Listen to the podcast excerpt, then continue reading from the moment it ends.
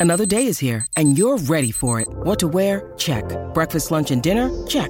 Planning for what's next and how to save for it? That's where Bank of America can help. For your financial to-dos, Bank of America has experts ready to help get you closer to your goals. Get started at one of our local financial centers or 24-7 in our mobile banking app. Find a location near you at bankofamerica.com slash talk to us. What would you like the power to do? Mobile banking requires downloading the app and is only available for select devices. Message and data rates may apply. Bank of America and a member FDIC. When you need mealtime inspiration, it's worth shopping Kroger, where you'll find over 30,000 mouthwatering choices that excite your inner foodie. And no matter what tasty choice you make, you'll enjoy our everyday low prices, plus extra ways to save, like digital coupons worth over $600 each week. You can also save up to $1 off per gallon at the pump with fuel points. More savings and more inspiring flavors make shopping Kroger worth it every time. Kroger, fresh for everyone. Fuel restrictions apply. Hello, everybody. This is Marshall Poe. I'm the editor of the New Books Network. NBN listeners like to read books and buy them. So we thought we'd tell you that right now, our friends at Princeton University Press are having a remarkable site wide sale. You can get 50% off books, including ebooks and audiobooks, with the code 50, F I F T Y, at checkout until May 31. You can save some real money on Princeton University Press books. I encourage you to go there and check it out. Welcome to the New Books Network. This is Laura Stark at Vanderbilt University. I spoke with Professor Britt Rusert at University of Massachusetts Amherst about the 2017 book Fugitive Science. Although the book came out nearly five years ago and has already earned accolades from the American Studies Association and the MLA, the book's now getting traction in STS, History of Science, and History of Medicine, and it's easy to see why. At a top level, the book documents simply, but importantly, the empirical work, rhetorical strategies, and material worlds of Black and African American scientists during the antebellum period. The book connects a lineage of Black naturalists, ethnologists, and physicians who are documenting and explaining what they already knew to disbelieving white racist audiences, namely the moral and political equality of Black Americans relative to white people and the injustice of the institution of slavery. And they were pursuing their own empirical research, not only working in response to white racist science, about the pasts and the potential emancipatory futures of Black Americans. The documentary work of the book is indispensable in its own right. And for scholars in STS and history of science and medicine, the book is important for anyone interested in speculative methods and speculative histories, anyone who takes seriously theories of history and wants to, or already is, practicing transformative justice through their own narrative craft. The book demonstrates one way of creating an anti colonial, anti racist counter archive through an intentionally magpie accrual of material culture and rigorous use of imagination as interpretive method. In the interview, we also talk about Saidiya Hartman's method of critical fabulation, Haraway's critical speculation, and Marisa Fuentes' technique of reading with the archive bias. The interview is a collective project between myself and graduate students in STS at Vanderbilt University. They're Kaylee Boletto, Hannah Crook, Aaron Hunt, Will Kraus, Dion Lucas, Esther Park, Grace Smith, Mackenzie Yates, and Jaehoon Yu. So I will begin by saying this is Laura Stark at Vanderbilt University and uh, also graduate students in the course Introduction to Science and Technology Studies. And we're really excited to be talking with Professor Britt Rusert about the book Fugitive Science, Empiricism, and Freedom in Early African American Culture. Um, so one of the things I wanted to start off just by asking you to talk about, Britt, um, is that the book has uh, won lots of awards. It's won awards from the MLA, from uh, the uh, from American Studies as well, and we're of course coming at the book through the lens of science and technology studies. And the book is so hugely relevant to, to STS. It's really um, it's really important. And so rather than have you narrow yourself and identify yourself in some interdisciplinary form, I wonder if you could just sort of open out and talk about the different disciplines that you do at various times align with. So basically, help us think about um, how you look at the world as a scholar from various your various positions. Well, maybe I'll tell you something about the idiosyncrasies of my own graduate education because I think that's sort of a one key to understanding this, in some ways, idiosyncratic book. Um, so I received my PhD in English at Duke University. In undergrad, I had been pre med. I went to a liberal arts college in um, a Northwest Pennsylvania school called Allegheny College, and I was doing biology and also English. I thought I would go to medical school. And then my junior year of college, I did an internship at a local hospital and I fainted the first time that I saw blood. And so I realized after that that I needed to think about different career options. And luckily, I had, I had amazing mentors in English. I took a junior seminar with one of my beloved professors, David Miller, on literature and medicine. And I had another amazing undergrad advisor, Ben Slote, who supported a very interdisciplinary senior project on the history of sexology and Radclyffe Hall's Well of Loneliness. So I ended up um, kind of you know, some people find their way, I think, to STS through graduate school. Um, I sort of like searched like from the beginning for a grad program that would allow me to kind of have a humanities approach to science. So I think maybe that was a little unique that I sort of started to think about an interdisciplinary approach to science and culture early on and I was excited to apply for to Duke's English um, program because I knew that it was like historically an important place for queer theory, which was another thing I was focused on in undergrad. Um, and I also knew that there were people working on STS topics. Um, so then when I got to grad school, I still was sort of, you know, Duke is a very interdisciplinary place. I think it shares some like interdisciplinary interests i think vanderbilt i think of as very sim- similar in certain ways in terms of those sorts of methodological and interdisciplinary commitments. So when i went so at, at duke i was just sort of very naturally taking classes in different departments. I took classes in anthropology in comp lit in english in african american studies and gender studies. And it wasn't until i left grad school that i realized i found out that that's not actually that common to be able to take classes in that kind of way. So my my thinking was just sort of shaped from those experiences, from taking lots of different classes in different departments, um, and I continued to you know really be interested in questions related to um, science and gender. Um, but the thing that kind of blew me away at Duke was you know there's an amazing African American Studies department, and I just started reading and being exposed to more African American literature um, and also to, you know, when I was going through grad school, something that, you know, we now call queer of color critique. And it sort of allowed me to reflect back to my undergrad days and to realize that when I was learning what was then called lesbian and gay studies, that it was like really white.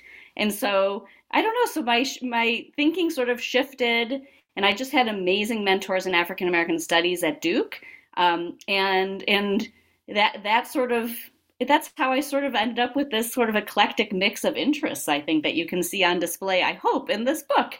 So there's a little bit of STS, a lot of, you know, Black history and literature um, in there. And I think I also was just sort of inspired by my own historical actors who themselves didn't adhere to certain kinds of um, disciplinary boundaries, right? Um, and when I look back to my own graduate education, I think I was encouraged to like do that kind of thinking.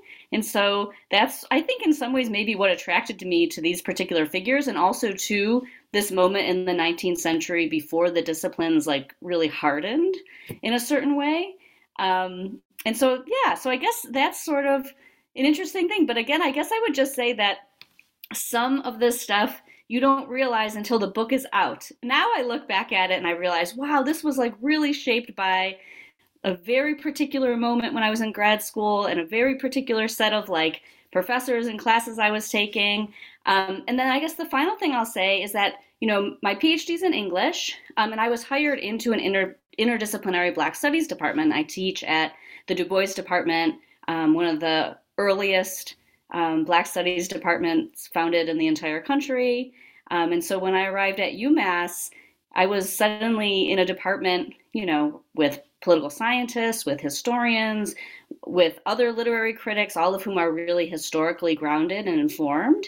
Um, and so I think, you know, the other sort of interdisciplinary part of this book is just about the natural interdisciplinarity of Black studies. Um, and I think that some of the kind of like bolder claims that I make um, that are about like making contemporary connections, or when I kind of move to the 20th century, or when I think about, you know, the Black Panther Party, or I'm thinking about sort of radical politics and science today, a lot of that I can credit to my time in the Du Bois department. Mm. That's really fascinating. Yeah, I mean, even thinking about your your PhD from Duke, it kind of resonates because there is such also a strong um, approach towards uh, feminist theory at Duke as well, in addition to all the other points um, and Black yeah. studies and Black literature that you mentioned. That was um, my other home. Oh, fantastic! Fantastic. Yeah. Um, yeah. So the um, so you are on faculty at University of Massachusetts at Amherst, again in this really important and premier field um, uh, department in Black Studies as well. And so, sort of um, shifting towards thinking about the book Fugitive Science, I wanted to um, have Jae Hoon hop in to because we've been talking in this class a lot about um, our method, our methods for analyzing uh, science in the present day and also turning it back on ourselves to sort of think reflexively um, about our own investments and our own politics of research. So Jae Hoon, I just want to hand the mic over to you and have you have you hop in and thinking about um, our own investments in research. Yeah, sure. Um, as you're reading the book, I was wondering if there is any um, personal motivations that led you to um, study or, or um, delve into the concept of fugitive science or the materials you touched. Yeah, so because um, I think the relationship between the researcher and the materials um, she or he researches is really connected. So yeah, was I wanted to ask about it.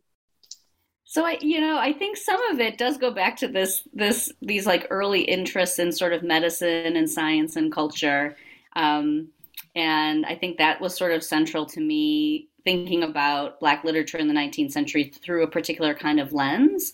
Um, I don't know if I have a super sophisticated answer to this question because part partly the whole book generated out of my enthusiasm for one single text. so, you know, I think it is interesting to think about personal motivation in terms of like maybe like identity or subject position or personal history. But sometimes a personal motivation is like just has to do with attachment to a particular object of study. Sometimes I think it's just like maybe an archival discovery. This happens for historians, right? Like you happen upon something in a in a collection. Um, and in my case, in graduate school, I read this serial novel published by Martin Delany in 1859, Blake or the Huts of America, and I read it at, in the 1970 edition, which is published as a book, but it was actually published in 1859 um, as a serial publication, first in the Anglo African magazine in 1859, and then in 1860 and 1861 in um, the Weekly Anglo African. And that text just like blew me away. And when I started to do a little bit more research into this publication, the Anglo African magazine, I I realized that this was not like a literary magazine. It was a I think of it as a kind of like Black New Yorker in late antebellum New York. Um, you know, it's a it, there were political treatises, medical treatises. There's statistics, original statistical works by you know prominent intellectuals like James McCune Smith. There's poetry. There's just a whole range of writing there. Um, and it, I was mostly, you know, struck by the coexistence of, um, you know, scientific tracks with literature and it really you know struck me that like part of the the kind of professionalization of African American literary studies um, has in in some ways when it comes to the 19th century been about like abstracting the literary from a broader discourse right? Um, and that's what I think a lot of recovery work in the 90s, for example, and it was about sort of like defining a, a, canon. And so, in part in this book, and a lot of scholars who are working in print culture and history of the book are doing this work now and have been over the past several years. So, I don't think I'm doing anything new here, but I think I'm part of this trend of people almost trying to reinsert the literary back into this very heterogeneous print field. Um, and so, it Blake's our uh, Delany's Blake turns into a different text when we read it in its original um, publication context. And it blew me away when I realized that there are chapters of Blake. Inc- there's a chapter called The Fugitives that appears literally next to Delany's um, treatise on astronomy, where he's describing um, celestial bodies as fugitive bodies of you know, and he's like sort of interested in movement and fugitivity, both you know, on Earth and in these extraterrestrial valences. Um, and so, yeah, so I guess that was part of my personal motivation was just, it just began with this, like an intense interest in this one text, and then connecting that text up to a broader historical and scientific context. Um, and that, that became the, the crux upon which like the rest of the book unfolded. The rest of my research kind of came from that. Um, and I can say more about this, but I will also say a personal motivation is just that this text, the Anglo African magazine, just it, it just continues to be like a treasure trove for me in terms of my personal research. Um, and my next book is on another text from the Anglo African magazines called the African American Picture Gallery. And I'm writing a whole book about that one publication that also appears in the Anglo African magazine. Oh, that's really exciting. Um, okay, so this is there's so much here, um, and what you what you've been talking about in terms of Delany and um, this amazing book, um, Blake or the the Huts of America. So this is the topic of chapter four, and so the the book um, unfolds um, somewhat chronologically, though it's not necessarily a, a strictly empirically history uh, empirical history, but I'll, I'll, take us. We'll we'll get back to ch- to chapter one and how you launch us off. But I just want to um, fill in a few nuts and bolts. So the book overall is looking at the, at antebellum United States. So basically, post uh, Western Enlightenment, um, sort of the formation of the United States of America through ballpark of the, the Civil War in the United States. And you're specifically interested in Black and African American people who uh, regard themselves and are regarded as empiricists. And so, you know, as, as we know, the uh, the formal term of science was coined officially in the early 19th century, and all these sorts of things. Um, but you're using the term fugitive science to refer to forms of empiricism, um, which are entirely dependent for that for the historical actors on um, on evidence using different criteria of evaluation for what counts as, as good evidence and bad evidence and how and how you um, and how you judge those kinds of things. And um, so one of the things that is especially um, i feel like uh, evocative and admirable about the book is that it distinguishes um, sort of dominant western white science or natural history in particular from what you call fugitive science. And also um, you point make the the important point that fugitive science is not pseudoscience. So it, there were standards for empiricism and standards of evidence. Um, and uh, so here i'm actually i want to hand the floor over to hannah because we've been thinking a lot about um, how y- you're profiling in the book a set of historical actors who use fugitivity, so a form of, of speculation, to do empirical study of natural history, basically about like the human condition generally. Um, and yet you're also enacting this in your own method. So you're using speculation as a method. And um, this is especially relevant for um, the speculative method that you use in chapter four in writing about Delany and about, about Blake as well. So Hannah, I just want to hand the floor over to you to hop in and, um, and, and pull this out a little bit more. Yeah, so as Professor Stark already kind of hinted to, I really enjoyed your use of speculation in the book, both in the fourth chapter and then especially for me in the fifth chapter when you were describing the life and the work of Sarah Mapps Douglas, especially just given that so few historical records exist for Black women for this time period, especially, you know, Black women who were engaged in this fugitive science. I was curious if you had thoughts on the role of speculation for Black scholars and scientists more broadly speaking, and also if you have thoughts on what makes for an effective speculation practice. Oh, that second question, I don't know. I don't think I want to adjudicate that because, you know, it's sort of similar to the question of like what counts as fugitive science. Like, I just kind of use this as an umbrella term that I hope is like, uh, that help is like a way to like organize these really various in like heterogeneous comportments to science and to knowledge production. But I don't really want to like, I don't want it to become its own like kind of like rubric that's about like classify. I guess I don't want it to become its own classification scheme, right? I just want it to be capacious and expansive. Um, and so I guess in that way, my enterprise is kind of like a modest one. It's just sort of like noticing these like really interesting, diverse engagements with empiricism like throughout this period.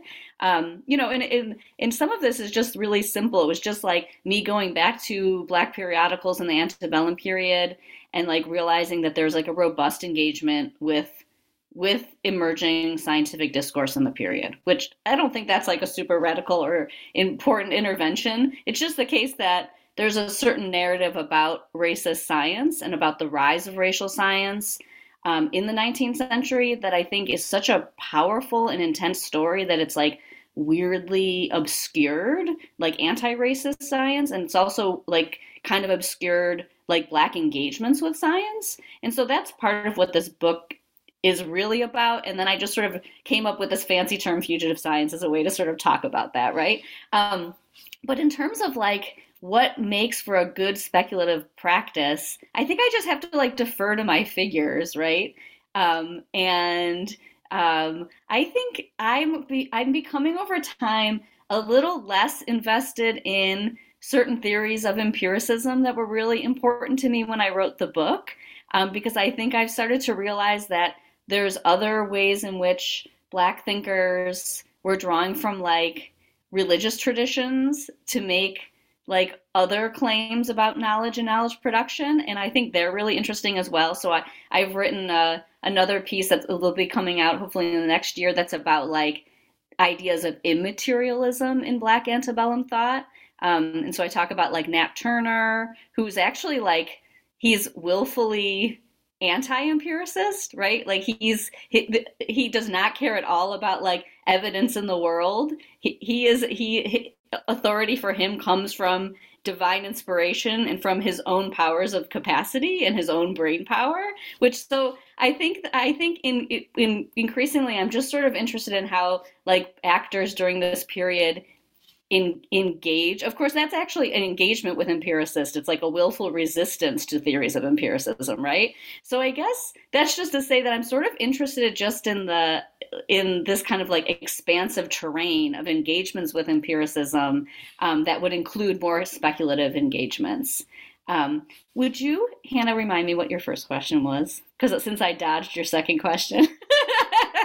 Um, Maybe I'll do a better job with the first one. um, the first part of my question was more just kind of broadly speaking, what do you think the role speculation has to play when chronicling the lives and the work of Black scholars and scientists? I think in that chapter, you made a really good point that in a lot of context, speculation is how we don't kind of ignore or forget these scientists and these scholars, since there aren't kind of these textual records to draw from. So, just if you have thoughts on the role of speculation when thinking about Black scientists and scholars more broadly. Yeah, and I'm thinking about that, you know, again, that Black feminist idea that when you're working in this period, like the alternative to speculation is actually silence and that's not sufficient or okay. And so speculation is actually like an ethical imperative for those of us who work on the history of slavery and on these archives, right? So again, there I think my work in thinking about these archives of science, I'm just following what others in the field have been doing for a while.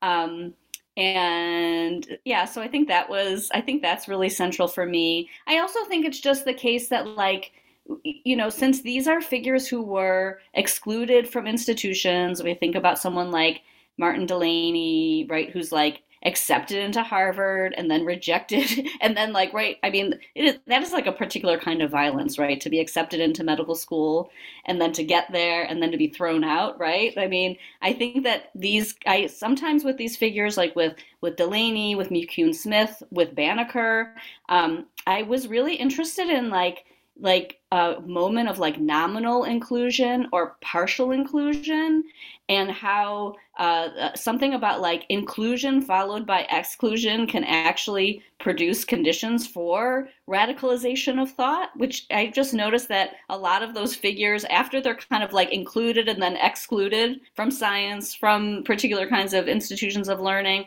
that's kind of when they like go into the speculative mode because i think it's like easier for them to take risks. And i think many of them sort of like experience a sort of like disenchantment with the with with like mainstream science or with like more mainstream discourse. And but if you i like to think about someone like delany like he clearly learned a lot about comparative anatomy about different forms of science when he was at harvard. And we just see his like own scientific engagements get increasingly like surreal and speculative as his career proceeds. Um, and i think in part that happens because like the stakes change.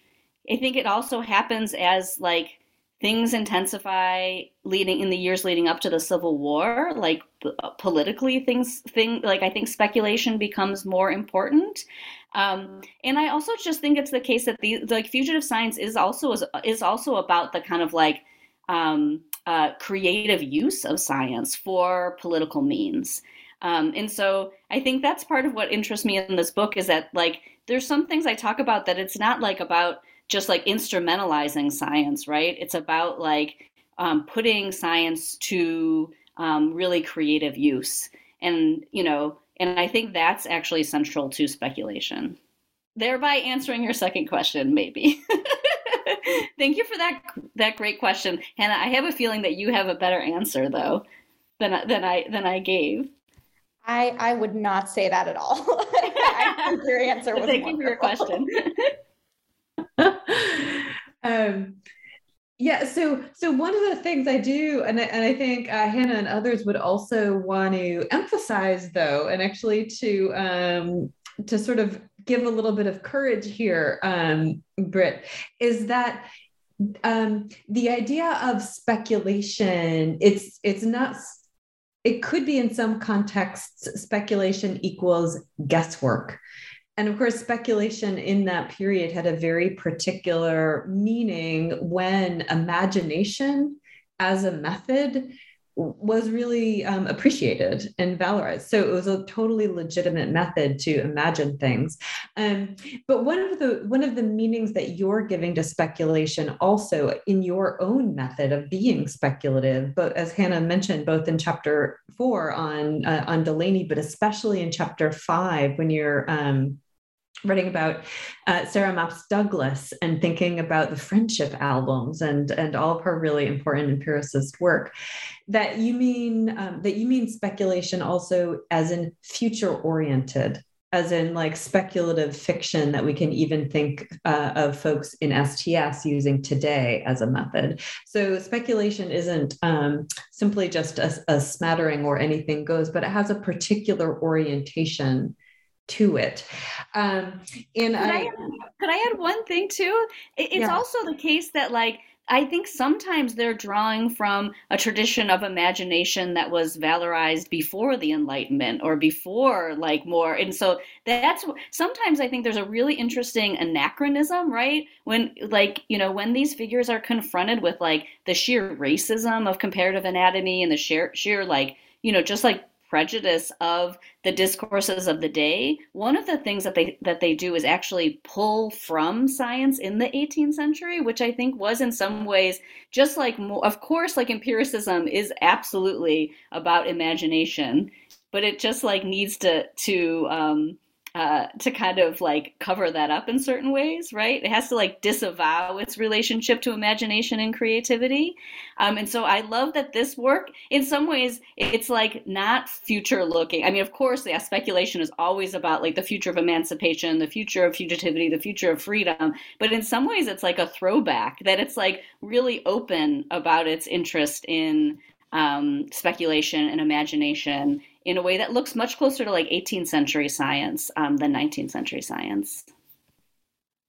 Yeah, so so the um, the people that you profile are always referring out to some kind of uh, source or grounding um, from a variety of places. They're not just uh, um, claiming that something is their own opinion, but there's something about fugitive science where it's actually enrolling, enrolling other um, other kinds of texts, like as you write about in chapter two on um, on ethnology, um, classical texts and uh, biblical exegesis and, and these sorts of things.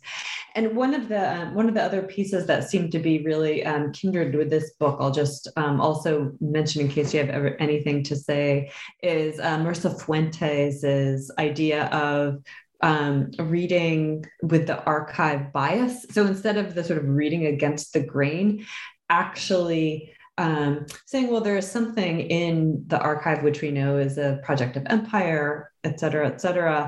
Uh, but reading between the lines of what is what is actually there. Um, and so I'm also going to give you your own words on what is on what is fugitive science, which is um, that you say it's a set of practice practices um, in non academic and non institutional spaces.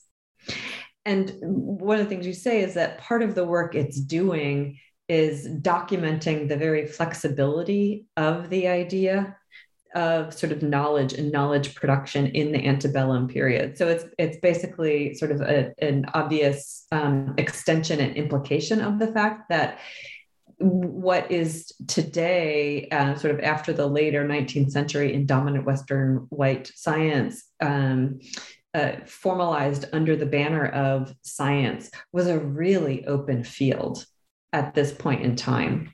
Um, so I want to get uh, have you talk more about Delany and also about Banneker, who kind of launches off our story. But, but before we do that, um, I do want to ask Will if he could maybe hop in and talk a little bit more about the issues of interpretation that are going on here. Yeah. So um, I um, really loved uh, the sort of reception history that you sketch out in the first chapter, um, in which you sort of trace uh, uh, interpretations, uh, reinterpretations, and readings of Thomas Jefferson's notes. Um, and uh, you sort of, and, and this sort of ties into uh, sort of the threads of conversation um, that were already going on. Um, but uh, there's a sort of a, a, lot of thematic attention to uh, the idea of creativity uh, and the idea of production um, in the sort of readings and rereadings of um, Thomas Jefferson's work. Um, and so uh, I'd be really interested to hear you talk um, methodologically about um, uh, where you see the line between a sort of a textualist reading uh, of of a sort of text object um, and their sort of uh, uh their reinterpretations or their rereadings um, by by Banneker and McCune Smith um, like like these sort of creative uh, reinterpretations of uh, sort of original texts. Um, I'd be curious to know how you sort of trace a reception history um, through that and where those sort of boundaries are. Yeah, I did not expect to do this part of the book, but in my research, it was just like notes on, you know, notes on the state of Virginia is like so canonical. I would be curious. I'm guessing in like history of science courses and STS courses, I'm guessing that like famous query that right where um, Jefferson gives the hierarchy of the races, and I'm guessing that this is like taught a lot and in American. Is that not true, Laura? Well, I, will just jump in and say um, that so the the issue of uh, Thomas Jefferson's uh, circa 1791 notes on the state of Virginia, there is one of the notes is on the hierarchy of races, and what's really interesting is that at least from my perspective in um, in STS and in history of science, sort of the um, the kind of first level approach to this kind of work, the idea of a hierarchy of races, is generally attributed to a, a later period. And um, you know, in in subsequent chapters, you write about, uh, for example, the implications of um, indigenous dispossession and its relationship to enslavement and sort of access to land and access to bodies. And it's at that that moment, which you do um, also discuss later in the book, in which STS, in in my view, um, sort of first approaches the history of a hierarchy of races. So your work on um, on Jefferson and especially on Banneker and how Banneker responds to Jefferson, and then how subsequent Black intellectuals and, and empiricists um, work with Banneker to create this continuous lineage. And so it's this lineage that's fugitive science um, coming off of Banneker that's really important. So, anyhow, I just wanted to flag the, the time period uh, around 1790s and uh, Thomas Jefferson, uh, Secretary of State at that time, and uh, his notes on the state's state of Virginia. So I'll, I'll let you, Doug. Uh, uh, oh no, that's super helpful. I mean, I think that these like black responders to notes on the state of Virginia were were prophetic. They understood that the arguments that he was making, um, in which he sort of you know it's a hierarchy of like white people then native people and then um, people of african descent with this question mark regarding african humanity from banneker on um, black intellectuals understand that this document is like dangerous and it's so interesting to hear that that sometimes that periodization um, about sort of hierarchies ethnological hierarchies of the races is seen as coming later because these fugitive science scientists these figures knew in some ways knew what was coming. And what really struck me um, in my research when i was trying to like trace some kind of like genealogy of fugitive science. It was like notes on the state of Virginia just kept coming up again and again and again. And it's it's fascinating that like Banneker sees it and sees fit to respond, you know, in a very polite way, in a very constrained way, um, in you know through the sort of um, genre of an 18th century letter. Um, you know, he sort of like responds in the way that he could in that particular moment, given his station and his position. And then the responses, you know, from there on out, people sort of pick up not on Jefferson. I don't want to say that Jefferson is the founder of fugitive science, but actually on Banneker, right? Banneker's response, I think, is like the origin of fugitive science. And it's so powerful how you have James Pennington, you have James McCune Smith, many um, editorials in black newspapers, continuing to cite Banneker on Jefferson, um, and continuing to see like the ongoing perniciousness of Jefferson's ideas, because it's not just the case that Jefferson sets up this hierarchy. He actually, and I talk about this in the book, you know, it's actually, it's not just like a, um, ethnology that this is like a theory of the races. It's like a pernicious invitation to exper- to actually experiment on bodies. And i i think it's really interesting that um, black print culture and these intellectuals pick up on that, respond to that, and you know this gets to to your question, Will, about it's not just about like their response, but the creativity of their response. And I actually say that within these responses to Notes on the State of Virginia, we can track like a genealogy of like black humor and a kind of like really um, a kind of like sardonic wit that really characterizes a lot of black writing in the antebellum period because it's it's it's it's such an interesting move because they see that Jefferson's theories are dangerous and they also don't want to give him that much power.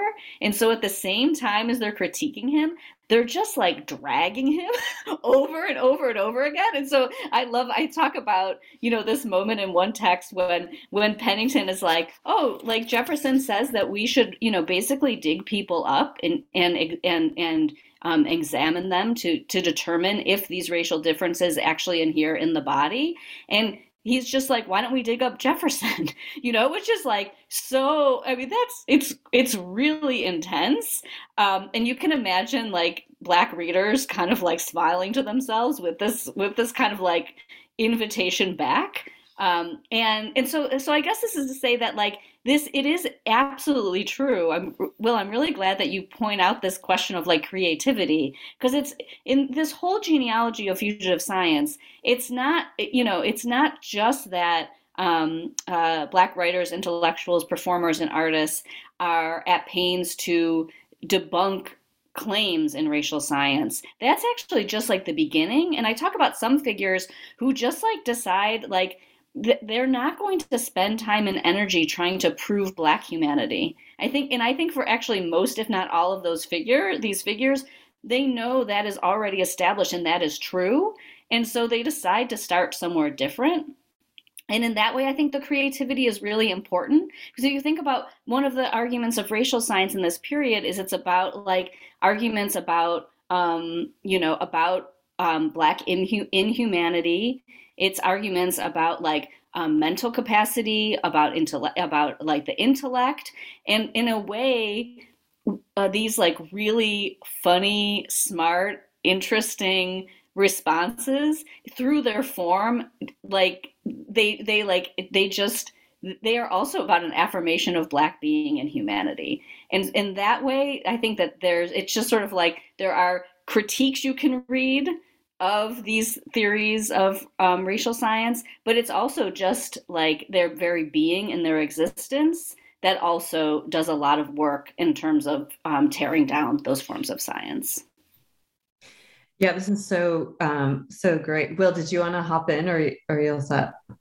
I, I thought I was I, I, thought I was jumping on your words, so I didn't want to uh, interrupt you. But um, um, Britt, what I wanted to to also add was that um, I just want to underscore what's so clear from the book, which is that um, the genealogy of fugitive science it is not uh, a set of discrete responses to jefferson um, it is instead uh, various uh, empir- black empiricists and um, and intellectuals actually working off of banneker while also really closely engaging um, Thomas Jefferson, but kind of not not necessarily giving it um, giving it more too much more airtime, but really that that Banneker is the is the key, the, the real catalyst here, and um,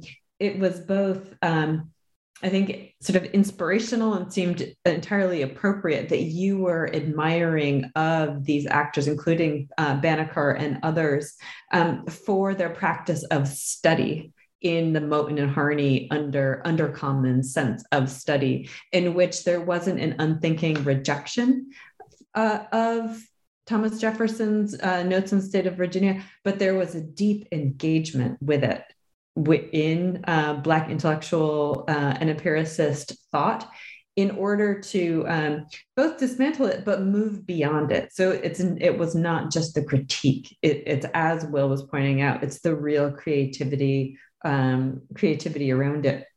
And so, um, just to emphasize, the the people in the book are not anti-science um, they're just uh, in the spirit of Fanon, who also kind of is a figure that who, who appears throughout the book in the spirit of Fanon, it, um, is actually um, uh, supportive of a non uh, an, an, anti-colonial and more emancipatory form of science.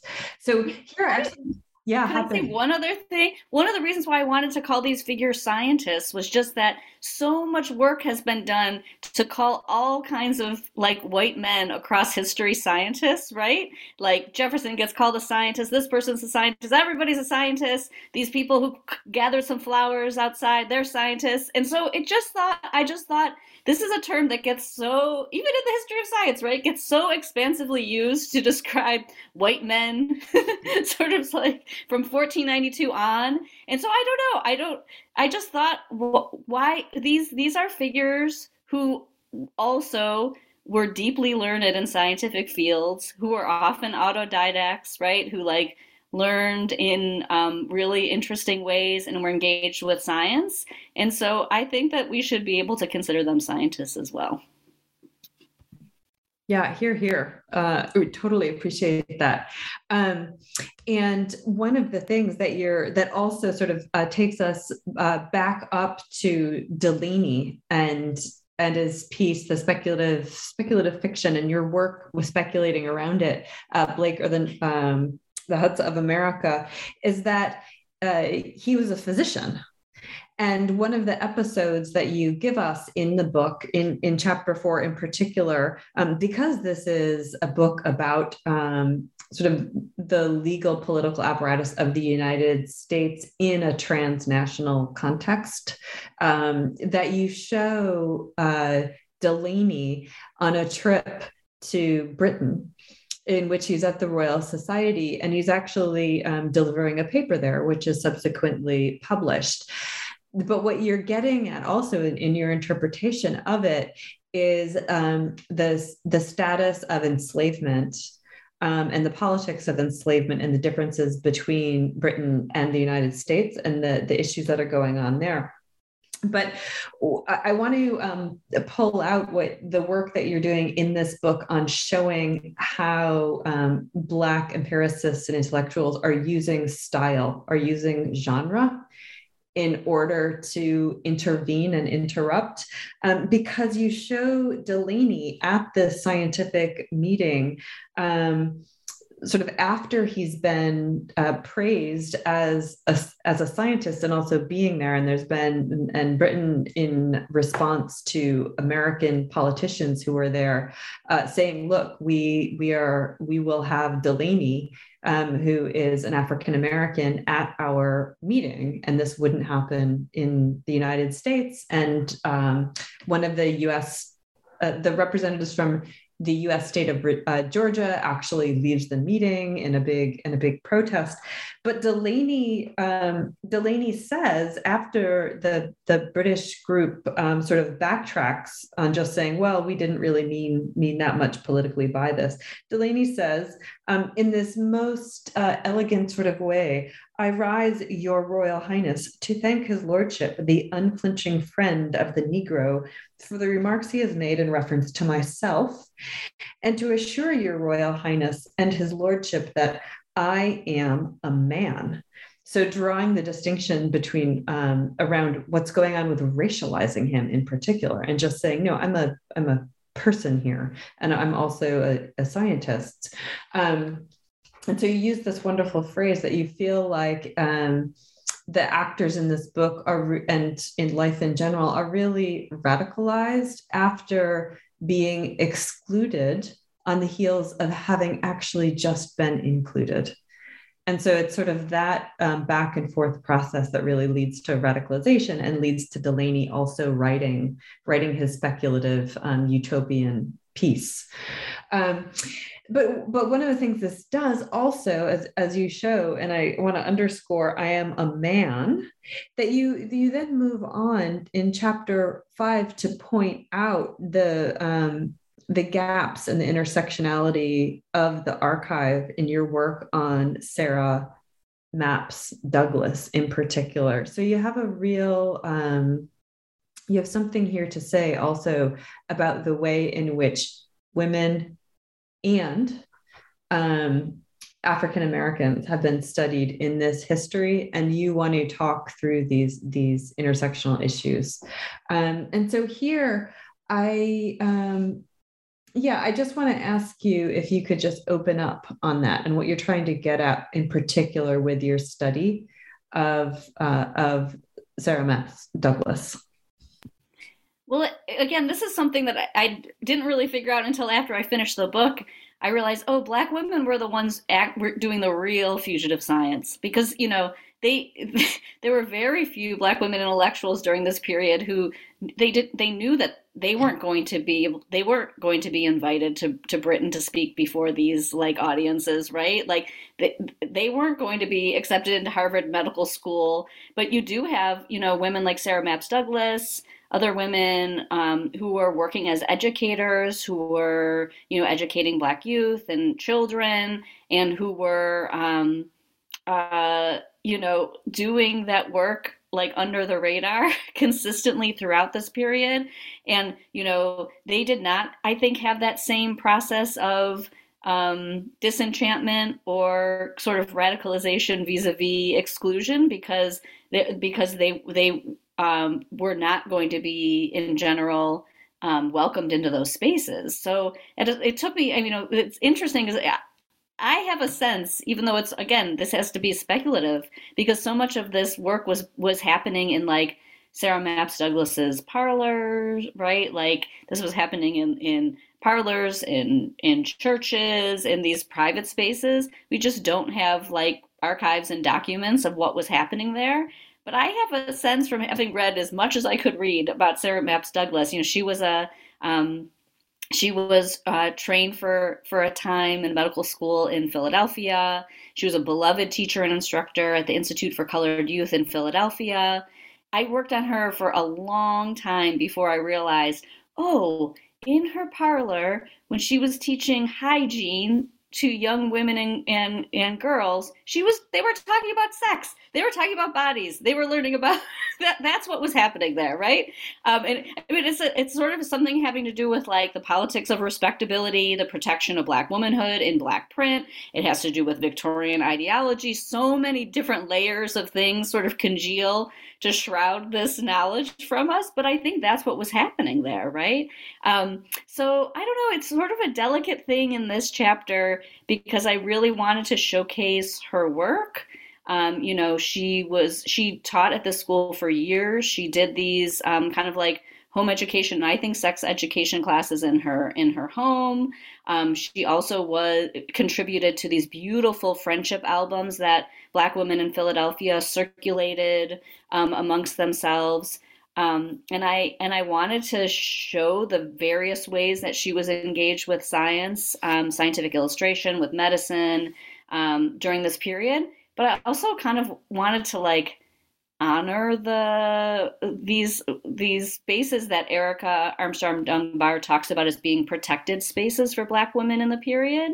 Um, so I don't know. I'm I hope I did an okay job of that, but you know, there's there's a way in which um, they were they they were there were i guess this is just to say i didn't really want to like expose this whole culture of science um, because there's such like a there was so much work put into like creating these kind of protected spaces um, and again this is just a place where i'll say that like if I had to start the project again, I probably would have begun with Sarah Mapps Douglas. I mean, it sort of made sense in some ways historically to have her later in the book, but I think in some ways she's at the end of the book because she because you know she as a as a black woman sort of like um, posed a problem for me in terms of how I was conceiving of fugitive science. And I think actually pointed out to me some of my own like biases in terms of um, like gender, right? And so it's just for me, I, I would love if someone did a whole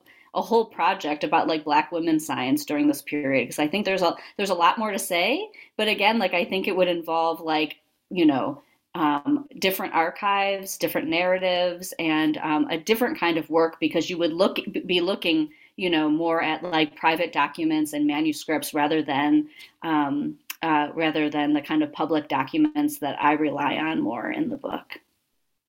Yeah, absolutely. That's so interesting. Um, and we we only have a few minutes left, but um, I do want to ask uh, Kaylee to sort of dig in a bit about on this issue of um, of the status of evidence, especially in instances and figures um, like Sarah Mapps Douglas, and um, and actually uh, taking seriously this invitation of of having work on um, on African American antebellum scientists and what and what this can help us understand.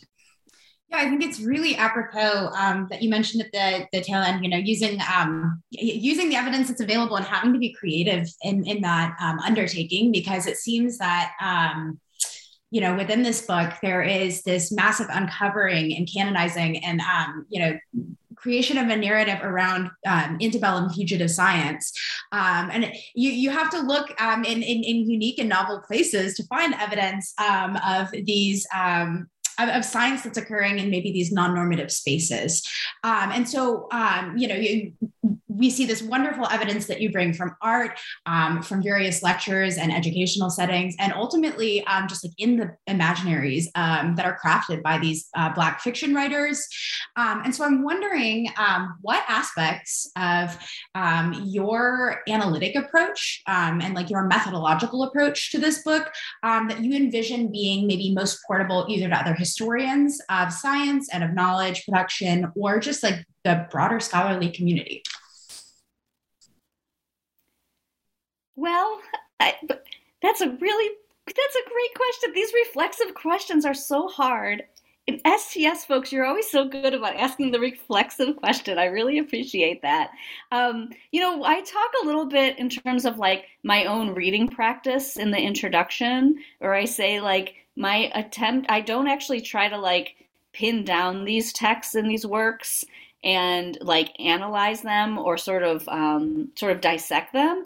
I I try to like kind of like move alongside them and to um, follow their own becomings and their own experiments. And I think you know this might not be obvious if you're not a literary scholar, but there is, I hope, a somewhat different like reading approach here. I'm not actually that interested in like here's the plot summary and now i'm going to analyze the plot like i don't i'm not really like a completist like that and the reason why is because i don't actually think that's how i think black literature in the 19th century especially in the antebellum period is like experimental and dynamic in a way that like empiricism helps us to illuminate that experimentalism um, and so i just tried to like read my texts in that spirit um, and sometimes I think it can probably be a little frustrating for some readers who, like, you know, maybe they don't know about this text, it's their first time encountering it. They might not like gain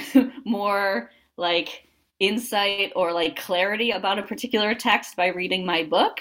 Um, but I don't actually think that's what that's what my figures were interested in. I think they were interested in all kinds of interesting ex- aesthetic experiments and like um, interested in how like assembling different forms of knowledge and different ideas together could produce something new. Um, and so, yeah, so I, I mean, if anyone's going to take anything away from the book methodologically, I hope that it would be maybe that that method or that approach to text. Um, and um, yeah i guess i guess that's i guess that's all i would say. And then one other i, I keep saying like regrets. I mean writing writing a ten a book for tenure is really in, intense. And i when i look back at this i realize i was so interested in like these non-institutional knowledges but i was writing them with it within like very intense institutional constraints right? Which was just like i needed to write a book so i could be granted tenure. And there that's like an interesting dynamic right? Where i wanted to talk about like knowledge in the production the production of knowledge like beyond the disciplines or outside of institutions. But secretly the institution was like hovering over me at every turn. So sometimes i i you know in my writing now i'm trying to be like a little more experimental and a little more creative and maybe care even a little less about some of those disciplinary norms. Um, but uh, it's something i hope that shines through a little bit in the book regardless of uh, of sort of the demands being put on you, I think that we all found it really inspirational in thinking through our own methods and how um, you were both learning with the historical actors about how to do a speculative a speculative um, project as by watching how they were doing it. Um, so that's why there was so much invitation here. I feel like for sort of a reflexive, a reflexive praxis. Um, but you've, you've also made this a very um, uh, exciting idea of how you would do the book differently. So you would start with Sarah Mapps Douglas, for example, potentially in this in this other in this other world. And here I want to ask Dion to jump in and sort of develop this a little bit more, um, just as our final question question for the day. Thank you. So, Britt, I wanted to ask because there was a, a, section in your book, I think it was chapter six, where you kind of talk about the invisibility and visibility as a strategy and why that was important. And then kind of understanding today's time and going back to your earlier reference on the call about contemporary connections. So, with all of the different racial fights that are going on in this country on so many different aspects with so many different nationalities, if you had to add a, a new chapter, an additional chapter to the book, what would it be and why? Well, you can. Uh, my answer, um, Dion, is going to show that I'm really a 19th centuryist because I'm going to tell you about something I would want to say about the 20th century rather than the 21st century.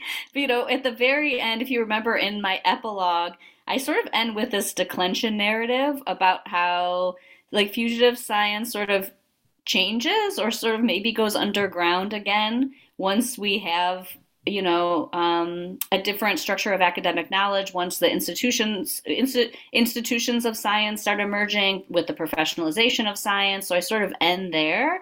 But i had this like lingering question about like okay well but where does fugitive science go um, and that's sort of what led me to my next project, which is the you know this book of Du Bois's infographics, these amazing um, sociological images that um, W.E.B. Du Bois created with his students for the Paris Exposition in 1900.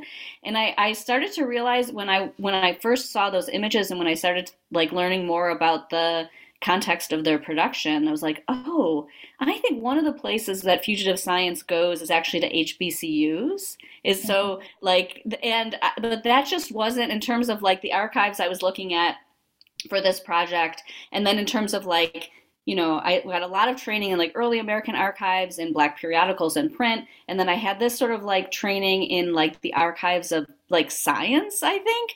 But the, the arch, the kind of certain kind of like history of science, I don't think HBCUs are like really on the radar.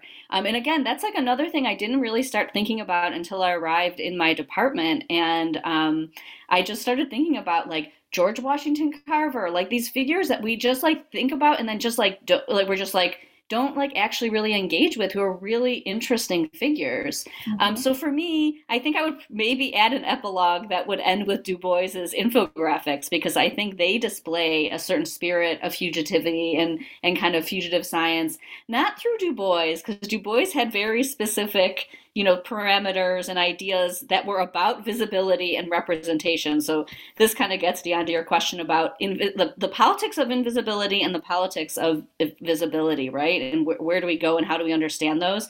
Du bois was interested in visibility and representation but this was a student project and i've increasingly been become interested in how uneven the images are and how you can see that like there's like definitely one student who like uses the colors of the Pan African flag on purpose, right? You have this like this particular kind of color scheme, and then you get to these two images that are all black and green and red, right? So I've just been interested in sort of like again to get back to Laura mentioned about the idea of study and black study that in like student work like if we might look at like HBCUs and other places where like black students are doing work, you know, in this later period, I think we can see fugitive science there.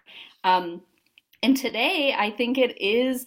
I, I think if I were going to do like another epilogue about today, I might write something about like mutual aid, um, Black mutual aid, and the pandemic, and thinking about the ways in which people are, you know, because this is this is also kind of like an anarchist history about how people take care of each other and find resources and produce knowledge when the state isn't taking care of them, and so.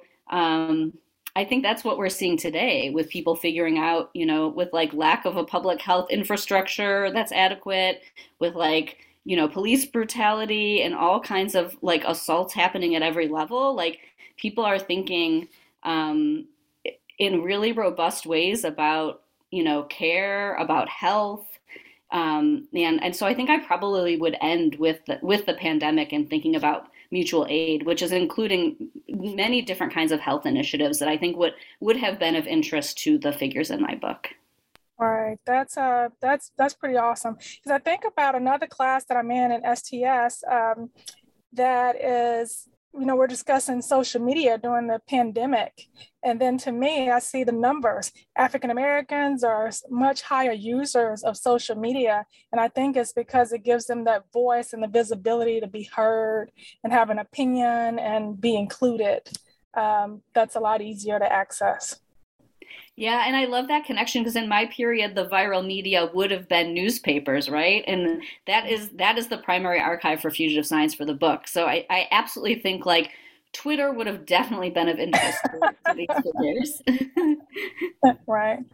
Britt, thank you so much for your generosity with this time and just um, you know thinking of these um, all sets of anarchist practices, fugitive science, mutual aid. Um, so much to say about W. Du Bois and your work, your additional work on Du Bois and the data portraits. We also we also read um, Hartman's um, Wayward Lives, Beautiful Experiments, um, and and the critical fabulation method that. Yes. that Oh, that's just an amazing method of getting back to speculation, and the speculation that she does around around Du Bois himself in that book is just incredible. Thank you so much for being such careful and thoughtful readers of my book. I am, um, I'm like, I'm extremely honored by it. It means a lot to me. Thank you so much for your work. We've really appreciated it. I'm grateful to you.